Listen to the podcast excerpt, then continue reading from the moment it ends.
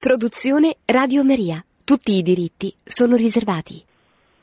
Cari amiche cari amici, buonasera. Papa Francesco ha tenuto un discorso pochi giorni fa, il 12 marzo, incontrando i membri della penitenzieria apostolica sul, sul valore, sul significato del sacramento della confessione. La penitenzieria apostolica è il più antico dicastero della curia romana.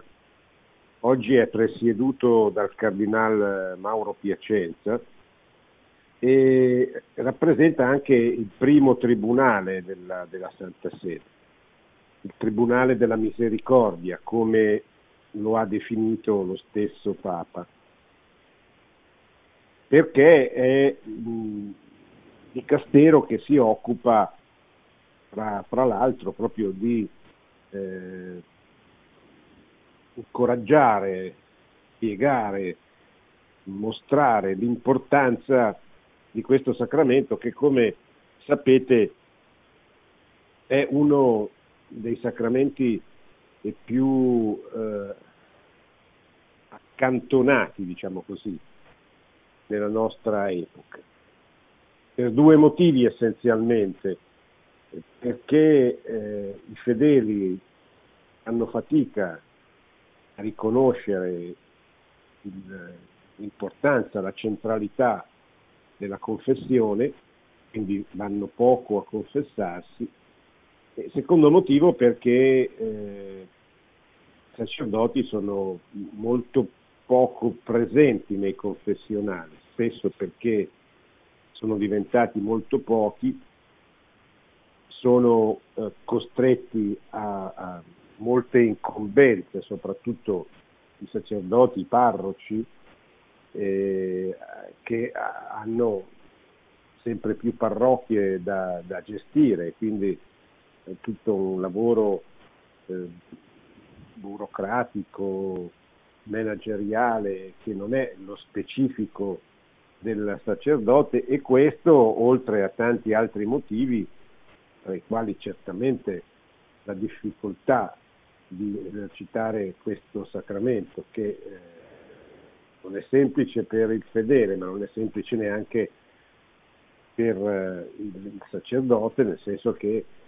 eh, è, un, è, una battaglia, una battaglia contro il demonio che sicuramente non vuole che le persone vadano a confessarsi, è una battaglia contro se stessi per il fedele che deve riconoscere i propri peccati, crederne, chiederne perdono, ma è una battaglia anche per il sacerdote che deve ascoltare i peccati dei penitenti, che non credo sia un'esperienza particolarmente eh, facile da, da vivere, perché il beneficio che il sacerdote dà nella misura in cui si rende disponibile di eh, ascoltare le confessioni dei fedeli è straordinariamente grande, importante e benefico.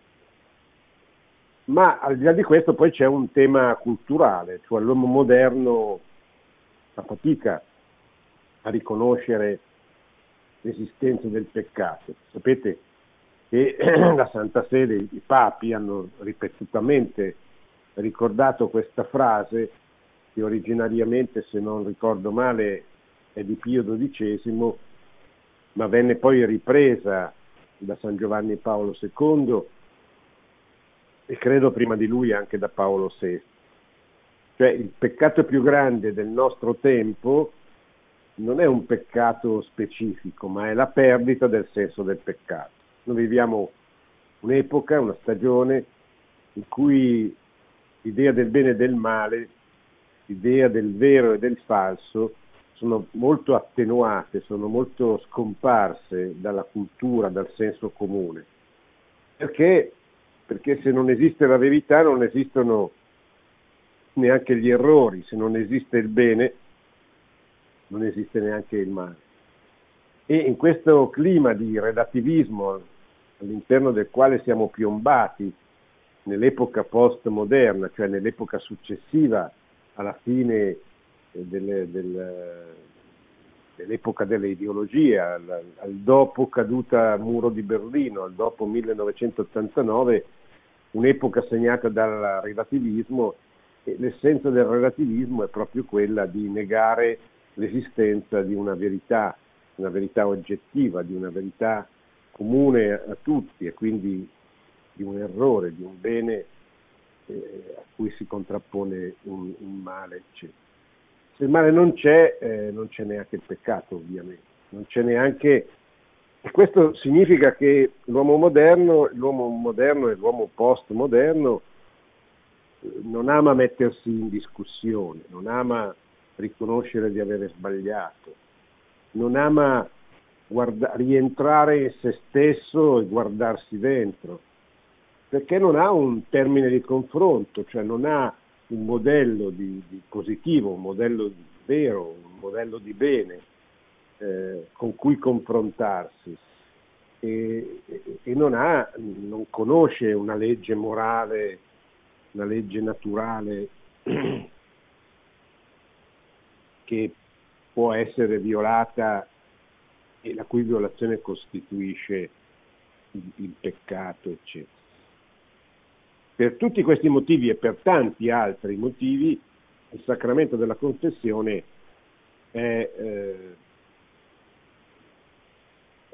è, non dico che sia scomparso, ma è certamente eh, un problema, un problema perché eh, si trovano difficilmente sacerdoti disponibili, si trovano frequentemente fedeli che non, non vanno a confessare. Allora in questo incontro con la penitenzieria apostolica il Papa ha detto una frase molto bella che sintetizza anche eh, un altro problema. Come, come, si fa a convincere la gente, i fedeli, che sono una minoranza, ma sono, sono ancora tanti, almeno in Italia, sono una, una, minoranza consistente, diciamo così. Proprio ieri sera abbiamo fatto un webinar con il professor Garelli, con Monsignor Raspanti, vicepresidente della CEI, dove eh, è emerso questo studio fatto dal professor Garelli, che come sapete è un sociologo molto importante, che studia da tanti anni la presenza cattolica nel nostro paese comparata con quella delle altre minoranze religiose. E I cattolici sono certamente in diminuzione, ma rimane uno zoccolo duro costante di un 20% della popolazione che frequenta le chiese un 20-22% che si è un, è un po' diminuito in seguito alla pandemia, ma comunque parla sempre di milioni di persone. Milioni di persone però che fanno fatica ad andare a confessarsi. Allora come si fa a rinunciarne l'importanza? Il Papa ha detto una cosa molto efficace secondo me, ha detto andare a confessarsi non è andare in tintoria, uno dei motivi per cui eh, è venuta meno anche la centralità, l'importanza del sacramento della confessione è che non viene tolta la sua essenza, eh, che eh, consiste sostanzialmente nel riconoscere che noi abbiamo bisogno di essere salvati che noi non possiamo da soli salvarci, perché non ne abbiamo le forze. Per avere la forza di salvarci abbiamo bisogno della grazia di Dio, di riconoscerci come quello che siamo, cioè dei peccatori. E qui dentro entra il sacramento della confessione. E certamente accanto all'Eucaristia è fondamentale per ricevere la grazia perché predispone a ricevere l'Eucaristia che è il sacramento per eccellenza perché che ci dà la presenza di Dio, che ci dà il corpo di Dio, il corpo di Cristo dentro il nostro stesso corpo. Un miracolo straordinario, una cosa assolutamente incomprensibile per la nostra ragione, eh, eppure vera, reale, cioè la presenza di Cristo è realmente, c'è realmente in quel pezzo di pane, in quell'ostia che andiamo a ricevere quando facciamo comunione. Allora, la confessione è il, il sacramento che ci introduce al sacramento dell'Eucaristia e ci dà anche la forza per combattere, per vincere i nostri peccati, i nostri vizi, le nostre mancanze, eccetera. Ma presuppone il desiderio di incontrare colui che per noi è morto, per me morto sulla croce. Quell'incontro che avviene nella sua pienezza appunto nell'Eucarestia. Se noi capiamo questo, se noi capiamo che andare a confessarsi significa andare da colui che per amore è morto per me, che ha dato la sua vita per me, la cui essenza è l'amore, l'amore che ha dimostrato salendo sulla croce, c'è Dio che si lascia crocifiggere per dare a me la possibilità di essere con Lui eternamente felice in paradiso. Eh, sembra una cosa, magari per noi che abbiamo fatto il catechismo, che l'abbiamo imparato da bambini, sembra una cosa normale, ma per l'uomo comune di oggi o per l'uomo che, che, che professa altre religioni, per l'uomo che non, non, non, non ha conosciuto questo catechesi, questo insegnamento, una cosa che lascia esterrefatta. Eppure noi dobbiamo renderla credibile anche con, con, la nostra vita, con la pratica della nostra vita. Andare in, in confessarsi non è più come, secondo una certa vulgata un po' superficiale, stata considerata fino a tanti anni, fino a un po' di anni fa, cioè dice vabbè ma sì tanto poi una confessione si mette tutto a posto, no? come se fosse appunto andare in tintoria per dici ma qua c'è un golf un po' macchiato, un po' sporco, perché me lo pulisce. E questo significa, come dire, svilire la grandezza, l'enormità di questo sacramento, grazie al quale noi abbiamo la possibilità attraverso un sacerdote che ascolta la nostra confessione di incontrare il tribunale della misericordia, di incontrare la misericordia che mi perdona. Allora questa dicevo è, l'espressione che il Papa ha usato eh, questo discorso dove ha ricordato tre espressioni che spiegano il senso del sacramento della riconciliazione. Primo, abbandonarsi all'amore. Secondo, lasciarsi trasformare dall'amore. Terzo, corrispondere all'amore. Ognuna di queste tre espressioni, ma poi lo vedremo più in dettaglio, ha una,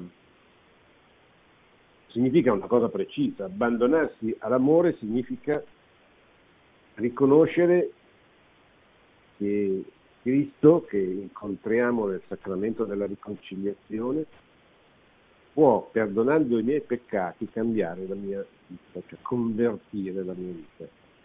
Cioè può condurre la mia vita verso una direzione diversa e opposta a quella del peccato, cioè che è la direzione dell'amore, cioè l'amore che Cristo manifestato con me, salendo sulla croce, lasciandosi crocifiggere.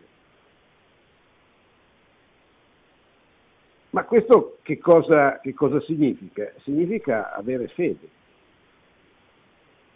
Avere fede che, che Dio è lì, che Cristo è lì, dentro, presente in quel quel sacramento in quella relazione che è la base del sacramento, cioè la confessione dei peccati, il, il, il dolore per i peccati commessi e il riconoscere che il sacerdote che incontro nel confessionale o comunque insomma nella, nella relazione è, eh, è, lì in nome di Cristo, è lì come, come se fosse Cristo che mi eh, solve, che mi assolve dai, dai miei peccati.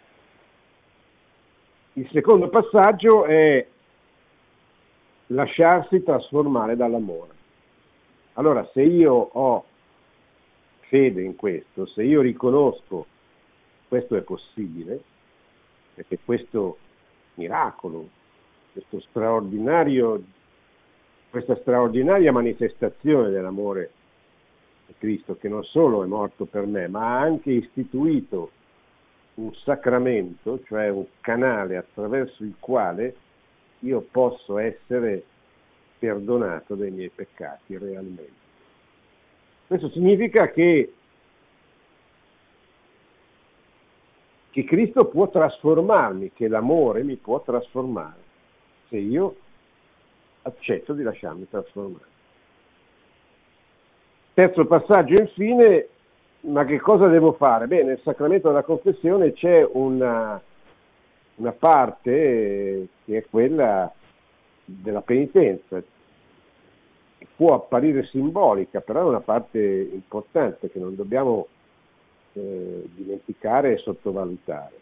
Il sacerdote ti assolve in nome di Cristo ti dice di di compiere, di fare delle cose per manifestare questa, come, come fosse una penitenza che, che, manifesta da parte tua la, l'avere eh, accolto la grazia di Dio. È una penitenza che, che può variare, cioè, ma che spesso nella, nella, nei primi secoli della storia della Chiesa erano penitenze molto grandi, oggi sono diventate ordinariamente, normalmente piccole penitenze, che però significano, hanno un significato grande, un significato importante. Dire quelle 3, 5, 10 Ave Marie, così come ti viene richiesto dal sacerdote, significa riconoscere il mio piccolissimo contributo affinché possa esprimere mia, il mio corrispondere all'amore mi ha salvato, l'amore che mi ha perdonato, Cristo che, ha, eh, che mi ha assolto. Il discorso è un discorso breve, io spero che tutti voi, se volete, lo, potete, lo potrete andare a leggere, basta collegarsi con il sito della Santa Sede, vatican.va, è un discorso fatto il 12 eh, di marzo, venerdì scorso, molto semplice, molto breve, eccetera.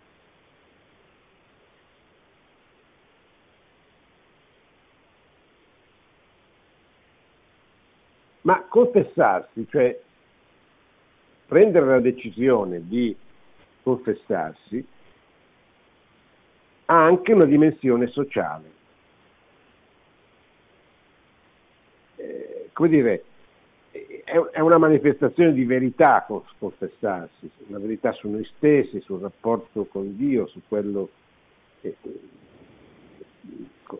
quello con i nostri fratelli, perché io riconosco che ho peccato contro Dio, che ho fatto del male, che ho dato scandalo, insomma, che ho fatto del male ai miei fratelli e che ho fatto del male anche eh, a me stesso.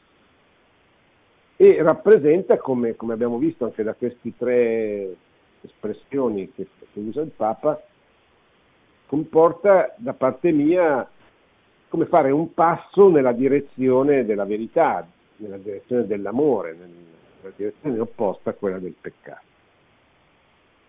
ha una dimensione sociale? Certo che ha una dimensione sociale. Se, se tutti gli uomini si confessassero, per dire, improvvisamente corrispondessero a questa,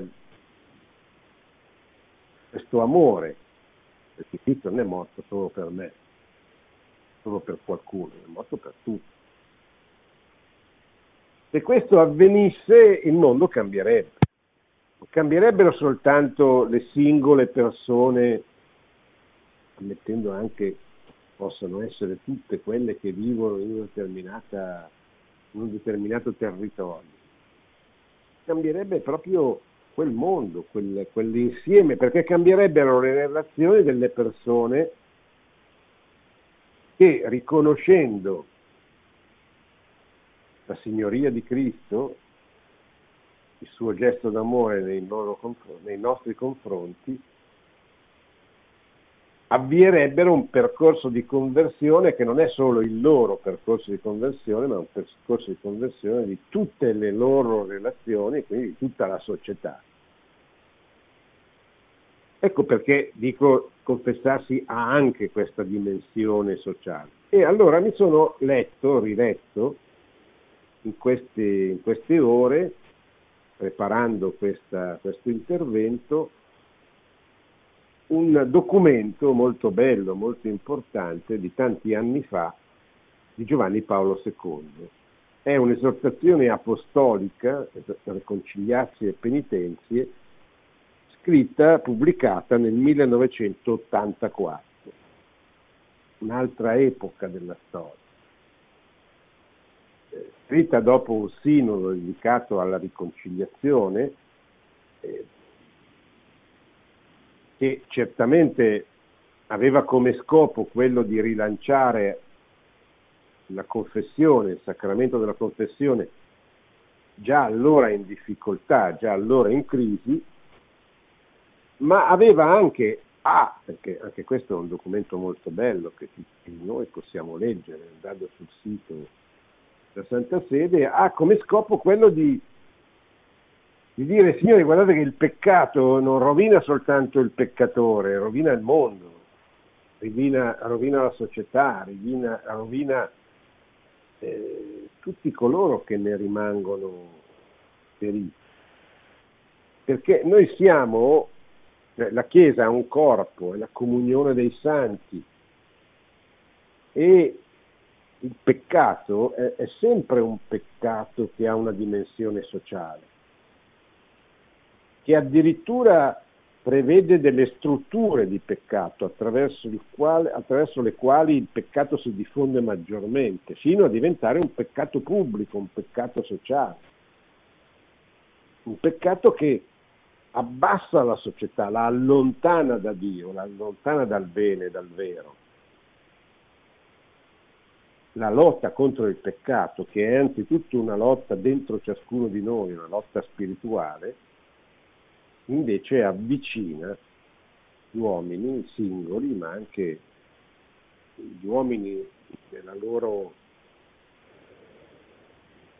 socialità, loro, nelle relazioni che, che, che, vanno a costituire durante la loro vita. La, la lotta contro il peccato che parte dal sacramento della confessione invece avvicina il mondo a Dio come, come realtà pubblica, come realtà sociale, eccetera. Mi sono riletto questa esortazione apostolica proprio perché eh, ricordavo, ricordo come essa avesse proprio questa, questa, intenzione esplicita che il Santo Papa polacco eh, volle che, che avesse. Intanto partiamo dal mondo di allora. Il mondo di allora era molto diverso dal mondo di oggi. Era il mondo delle ideologie.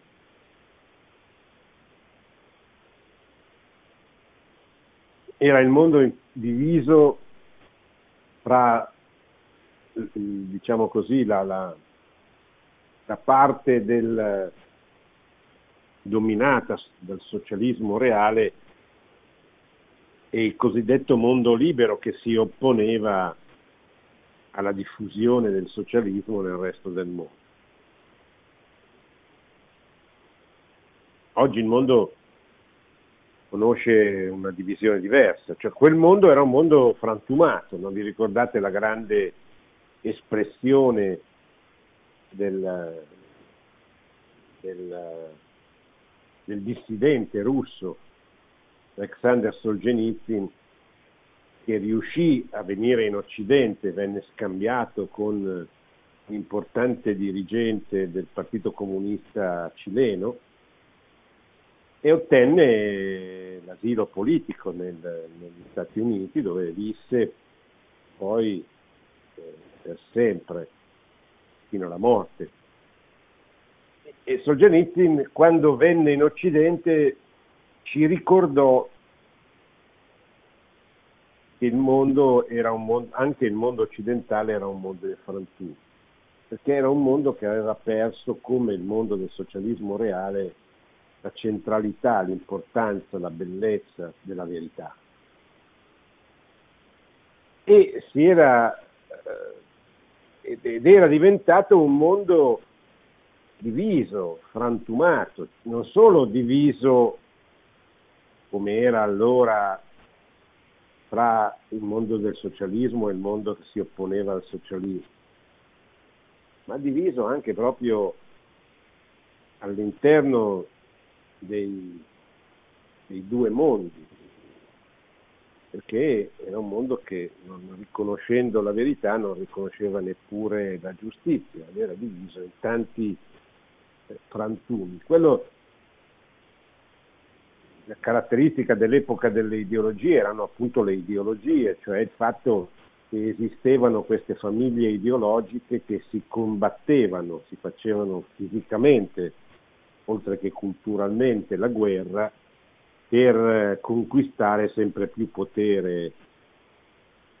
E, eh, e questo vabbè, era il grande rischio dell'epoca rischio assolutamente sentito da Giovanni Paolo II proprio in quell'anno, nel 1984, il rischio di una guerra atomica perché sia gli Stati Uniti sia l'Unione Sovietica possedevano la bomba atomica e il rischio che eh, una guerra nucleare potesse annientare il mondo era un rischio reale, o è ancora. Allora certamente una guerra che poteva scoppiare in qualsiasi momento avrebbe potuto veramente distruggere il mondo, ne, parlava, ne parlò anche diverse volte la Madonna nei, nei messaggi di Meggiugorie, questo pericolo che il mondo scoppiasse, implodesse in seguito a una guerra, una guerra nucleare. Oggi il mondo è molto diverso, il mondo dominato dal relativismo, non ci sono più le famiglie ideologiche perché non ci sono più i grandi partiti ideologici che c'erano allora, o meglio, non ci sono più i grandi partiti ideologici perché non ci sono più le ideologie così come c'erano allora, ma c'è un, un relativismo assoluto, perché ogni persona crede di essere in possesso della verità, crede di eh, poter fare da sola, cioè il mondo di oggi è dominato da un individualismo radicale e, eh,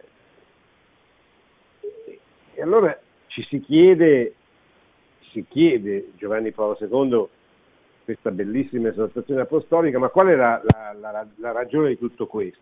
Qual è la radice di tutto questo? Perché se noi non, non individuiamo le caratteristiche della malattia non sapremo neanche come curarla. E in questo documento Giovanni Paolo dice ma la malattia, la radice di tutto questo è il peccato. L'uomo che si è rivoltato contro Dio, si è allontanato prima e spesso si rivolta contro Dio. E allora lì dobbiamo andare a combattere. Ci sono poi la dimensione culturale, quella politica, quella economica, perché esiste una verità sulla società, una verità sulla politica che va ricercata, favorita, eccetera. Ma prima di tutto questo, cioè prima dei programmi, prima anche delle speranze sociali, eccetera, prima noi dobbiamo fare, ciascuno di noi deve fare la sua parte. Non dico vincere, che la vittoria sarà solo quella definitiva, nell'incontro definitivo appunto con Cristo dopo la morte, nella certezza della visione beatifica che avremo con Lui. Ma noi dobbiamo combattere contro la radice di tutto questo che è il peccato. E eh, questo documento, questa esortazione apostolica ci, ci spiega come attraverso questa battaglia che ciascuno di noi deve combattere con se stesso per riconoscersi peccatori e chiedere la grazia di Dio, la misericordia di Dio, in questo, facendo questo, noi cambiamo il mondo. Cioè, noi diamo inizio a un cambiamento reale del mondo. Quando un uomo si converte, sia grande, importante, giovane, piccolo, ricco, povero, è un passo verso la condanna, verso la sconfitta di questa rivoluzione antropologica, sociale, politica che eh, colpisce ciascuno di noi.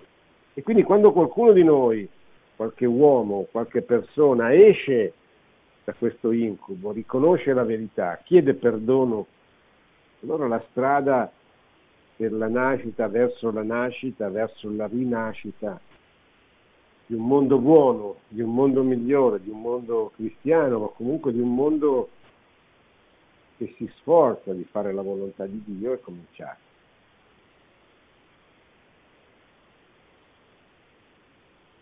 Per quanto tali lacerazioni già ad un primo sguardo appaiono impressionanti, si chiede Giovanni Paolo II, soltanto osservando in profondità si riesce a individuare la loro, la loro radice. Questa si trova in una ferita nell'intimo dell'uomo. I cristiani chiamano peccato questa ferita e il sacramento della riconciliazione è un mezzo importante per combatterla ma anche i non cristiani hanno di fronte al mondo, di fronte, eh, scusate, di fronte agli occhi il mondo di oggi sempre più frantumato e sempre più ferito da tante ingiustizie. Noi dobbiamo aiutare le persone che non hanno la fede, che non hanno il dono della fede, a partire, partendo da, da, da far vedere loro quello che vedia, vedono come vediamo noi, cioè il mondo ferito, il mondo in preda non solo alla pandemia, non solo alla paura, è in preda all'errore, al male, alla ribellione contro Dio. Allora dobbiamo aiutare le persone a riconoscere che la radice di tutti questi mali è la ribellione contro Dio, contro la sua legge, contro il suo progetto, che è un progetto d'amore.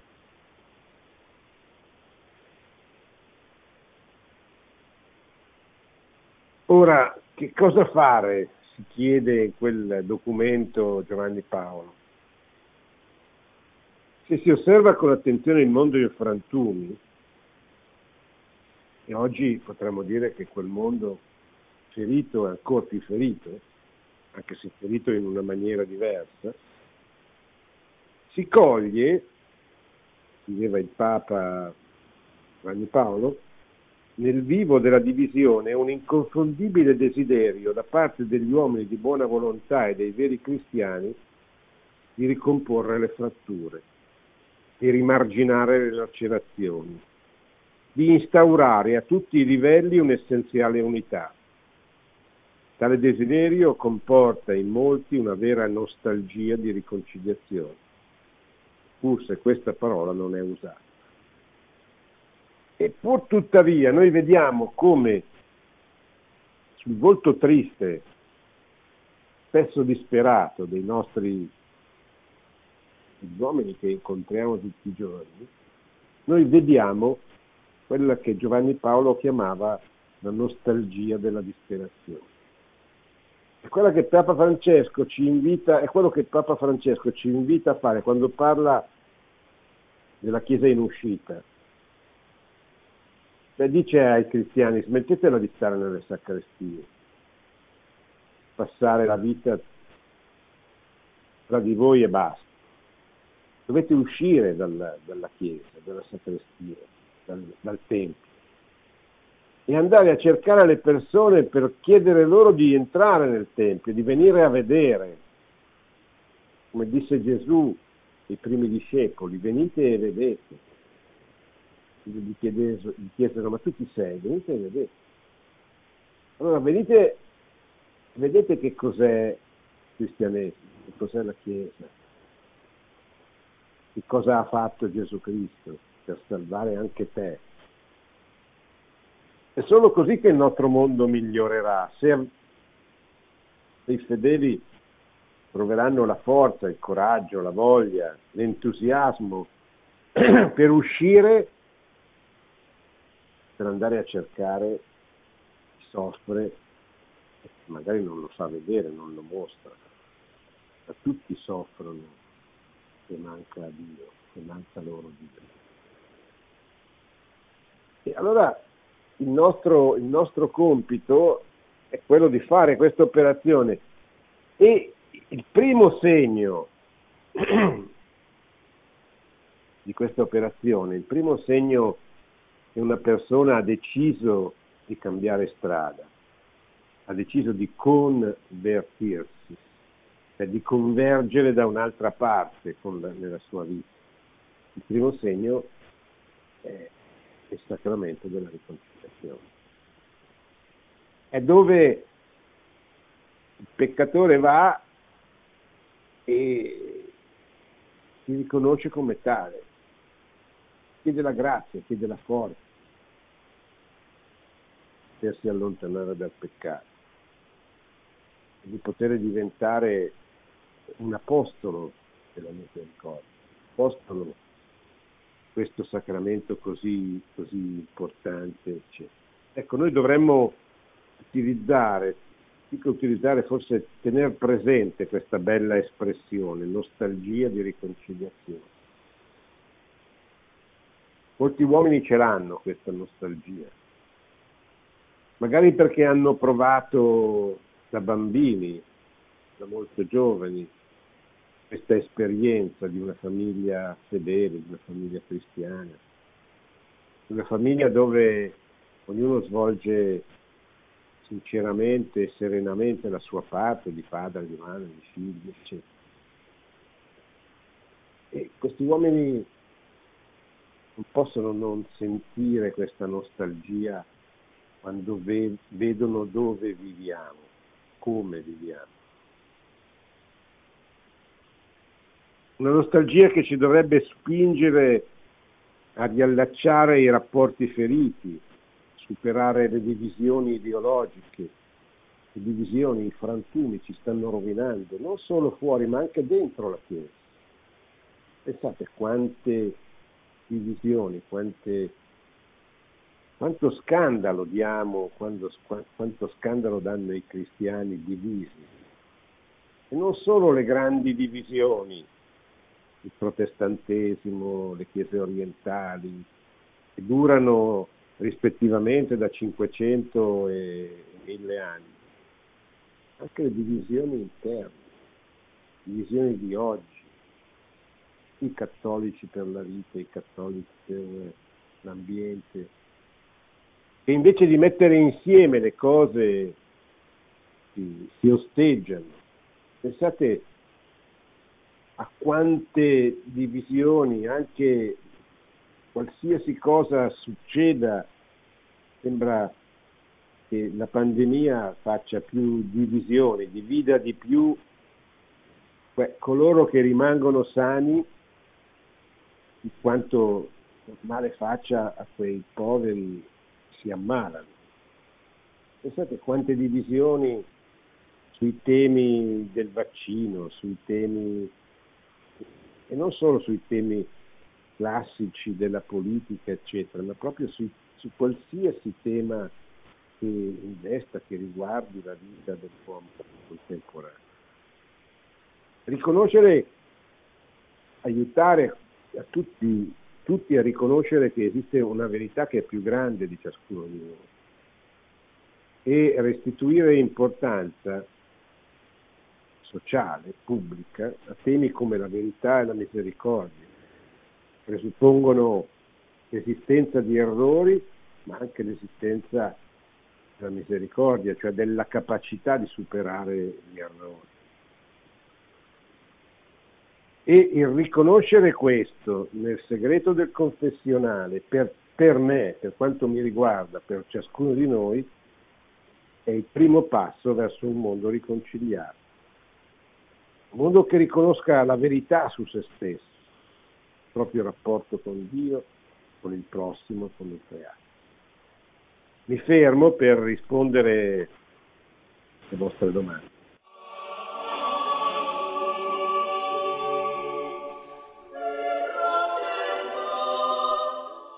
Pronto?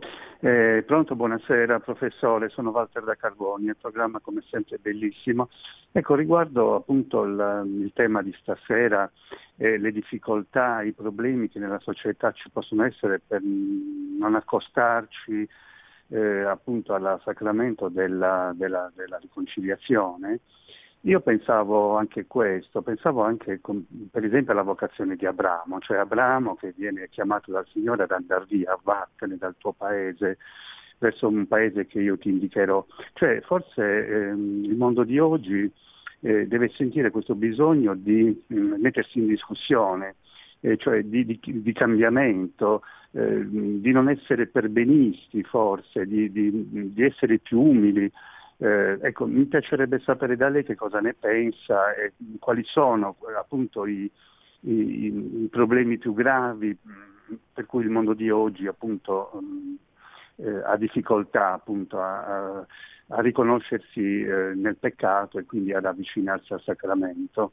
La ringrazio, buonasera, arrivederci. Buonasera. Il peccato più grande è sempre quello, cioè il peccato dell'orgoglio.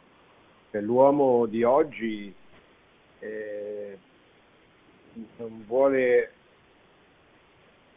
è un po' come l'uomo di sempre, ma oggi il peccato dell'orgoglio trova delle giustificazioni ideologiche, non è solo il peccato dell'orgoglio che qualsiasi uomo e che ciascuno di noi ha dentro di sé, ma oggi l'orgoglio è diventato proprio il rifiuto di Dio. Io non ho bisogno di Dio, io non ho bisogno di essere salvato, perché io faccio tutto.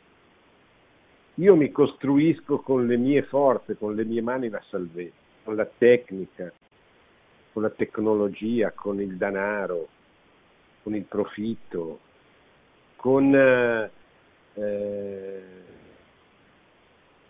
possibilità di costruire un mondo dove tutto è sotto controllo e tutto quello che impedisce questo, dice questa mentalità, questa cultura molto diffusa, voi cattolici siete, siete coloro che impediscono la realizzazione di tutto questo, perché mettete delle barriere al progresso, alla scienza, alla tecnologia, no? che sono la, il senso del limite, il riconoscere la nostra finitu- finitudine, finitezza, la nostra piccolezza. Noi possiamo, poi crediamo di potere, ma poi di fronte al primo virus eh, perdiamo le bracche perché non sappiamo come comportarci, come far fronte eccetera. Allora, il riconoscere questo, che è un atto di quella virtù che si oppone più di tutte le altre all'orgoglio, che è l'umiltà. che è semplicemente il riconoscere la verità. L'uomo eh, senza la trascendenza, senza un Dio, che, che, che sia un punto di riferimento, compie soltanto dei, danni. E poi, come ci insegna la nostra fede, questo Dio è uno che vuole bene a ciascuno di noi, non è un Dio che sta come nell'Olimpo degli dei greci a farsi i fatti suoi, è un Dio che si è fatto uomo salvarsi, si è lasciato crocifiggere per salvarsi. Allora, di fronte a questo Dio io non posso non sentire la domanda, ma io che cosa faccio per lui dopo quello che lui ha fatto per me? Però questo, questa domanda comincia a sorgere nel nostro cuore dopo l'umiltà di riconoscerci per quello che siamo, cioè dei peccatori, delle persone che senza di lui non possiamo andare da nessuna parte.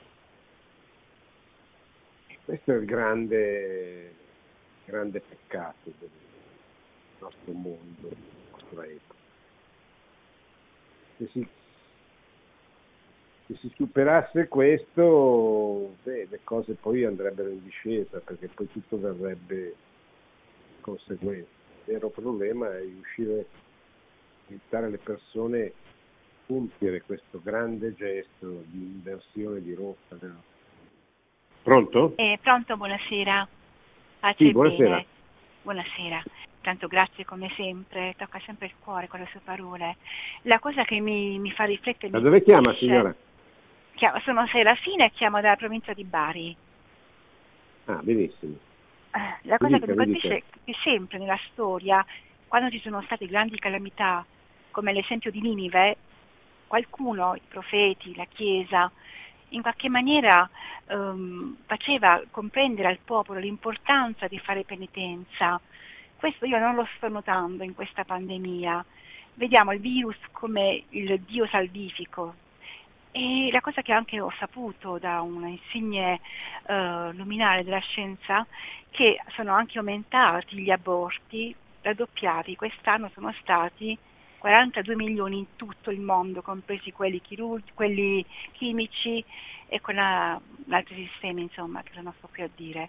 Questo mi ha scioccato, ci ha scioccato me e altre persone, perché eh, non sono bastati i morti per pandemia, ma abbiamo voluto aggiungere le uccisioni in grembo, 42 milioni è una strage. È un invito veramente a pentirsi. Io non vedo nel cuore delle persone il pentimento, quindi la mia esortazione è a correre nei confessionali e a chiedere perdono per tutti i nostri peccati, a fare penitenza e anche a riparare per questi aborti, quei bambini potevano essere ognuno di noi e sono anime innocenti che gridano vendetta davanti a Dio, bisogna battezzarli, far celebrare delle messe, ma chiedere perdono, perché questo forse è più grave della pandemia e vedo che anche la Chiesa, mi perdoni se lo dico, che tanto amo, sta tacendo, tranne Radio Maria. Non capisco se siamo noi, come diceva lei, così superbi da non vedere, però poi Dio ci chiederà conto e di questo chiedo proprio preghiere per la nostra ostinazione e superbia e anche per me che sono una provvita da poco e per la mia famiglia. Sì, sì. Sì eh, è, è vero, è tutto vero quello che lei dice.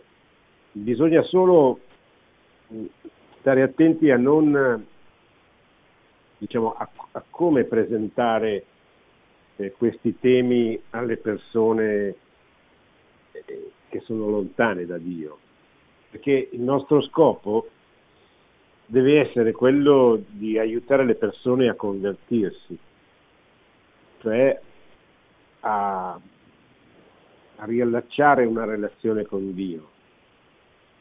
E quindi dobbiamo stare molto attenti a quello che comunichiamo loro.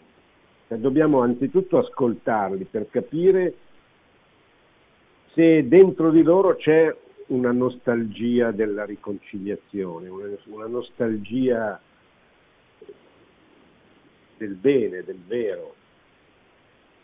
Perché se non c'è, eh, bisogna aspettare di trovarla. Se troviamo, se troviamo questo, allora dobbiamo aiutarli a rientrare in, in, in, loro stessi. È un po' quello che è avvenuto per me, per molti di noi, per molti di quelli che in qualche modo si sono convertiti. Ma pensiamo anche ai grandi santi, pensiamo a Ignazio di Loyola, pensiamo ad Agostino. Sono tutte figure che sono rientrate loro stessi perché hanno trovato qualcuno, o hanno trovato un libro, o hanno trovato eh, una persona che li ha aiutati a rientrare in se stesso. Agostino ha trovato Sant'Ambrogio, Ignazio ha trovato dei libri, mentre era ferito, mentre era ammalato. Allora, eh, noi dobbiamo capire che questo è quello a cui dobbiamo puntare, cioè le persone lontane. E spesso e dobbiamo stare attenti a non ferirle, a non parlare loro come noi vorremmo che fossero, come loro diventeranno, ma non sono ancora diventati. Non possiamo parlare a uno lontano che non è mai stato vicino a Dio come se fosse la persona che ha vissuto nella fede i precedenti anni della sua vita. Eh, se ad Agostino avessero parlato come secondo l'Agostino che sarebbe diventato, e probabilmente si sarebbe spaventato, sarebbe scappato. Dobbiamo parlare alle persone tenendo conto di quello che possono accogliere in quel momento, senza terrorizzarli, aiutandoli a innamorarsi di Dio, a innamorarsi della bellezza della fede e anche della gioia che dà, della pace che dà. Tutte le persone hanno questa nostalgia anche perché lontano da Dio si vive male, si sta male, perché manca il senso della vita, manca lo scopo, manca il chiodo attorno, sul quale attaccare tutto il resto. Allora è lì che noi dobbiamo lavorare, è lì che la nostra missione, il nostro apostolato deve trovare, esercitare la sua fantasia, la sua inventiva, deve dare il meglio di sé. Poi tutto quello che lei dice è verissimo, ma usiamolo bene però, perché noi l'abbiamo capito perché qualcuno ci ha aiutato a capirlo e noi dobbiamo fare lo stesso con le persone lontane, usando la prudenza, l'equilibrio che qualcun altro ha usato nei nostri confronti quando eravamo lontani. Non so se mi sono spiegato. Bene, siamo arrivati alla fine, grazie a tutti, buona, buonanotte, buona settimana. Abbiamo ricordato questa sera un discorso, un bel discorso fatto sul sacramento della confessione da Papa Francesco il, il 12 del mese di marzo incontrando la, la penitenziaria apostolica, antico di Castero della Curia Romana guidato dal Cardinale Mauro Piacenti. Buonanotte ancora. Produzione Radio Maria. Tutti i diritti sono riservati.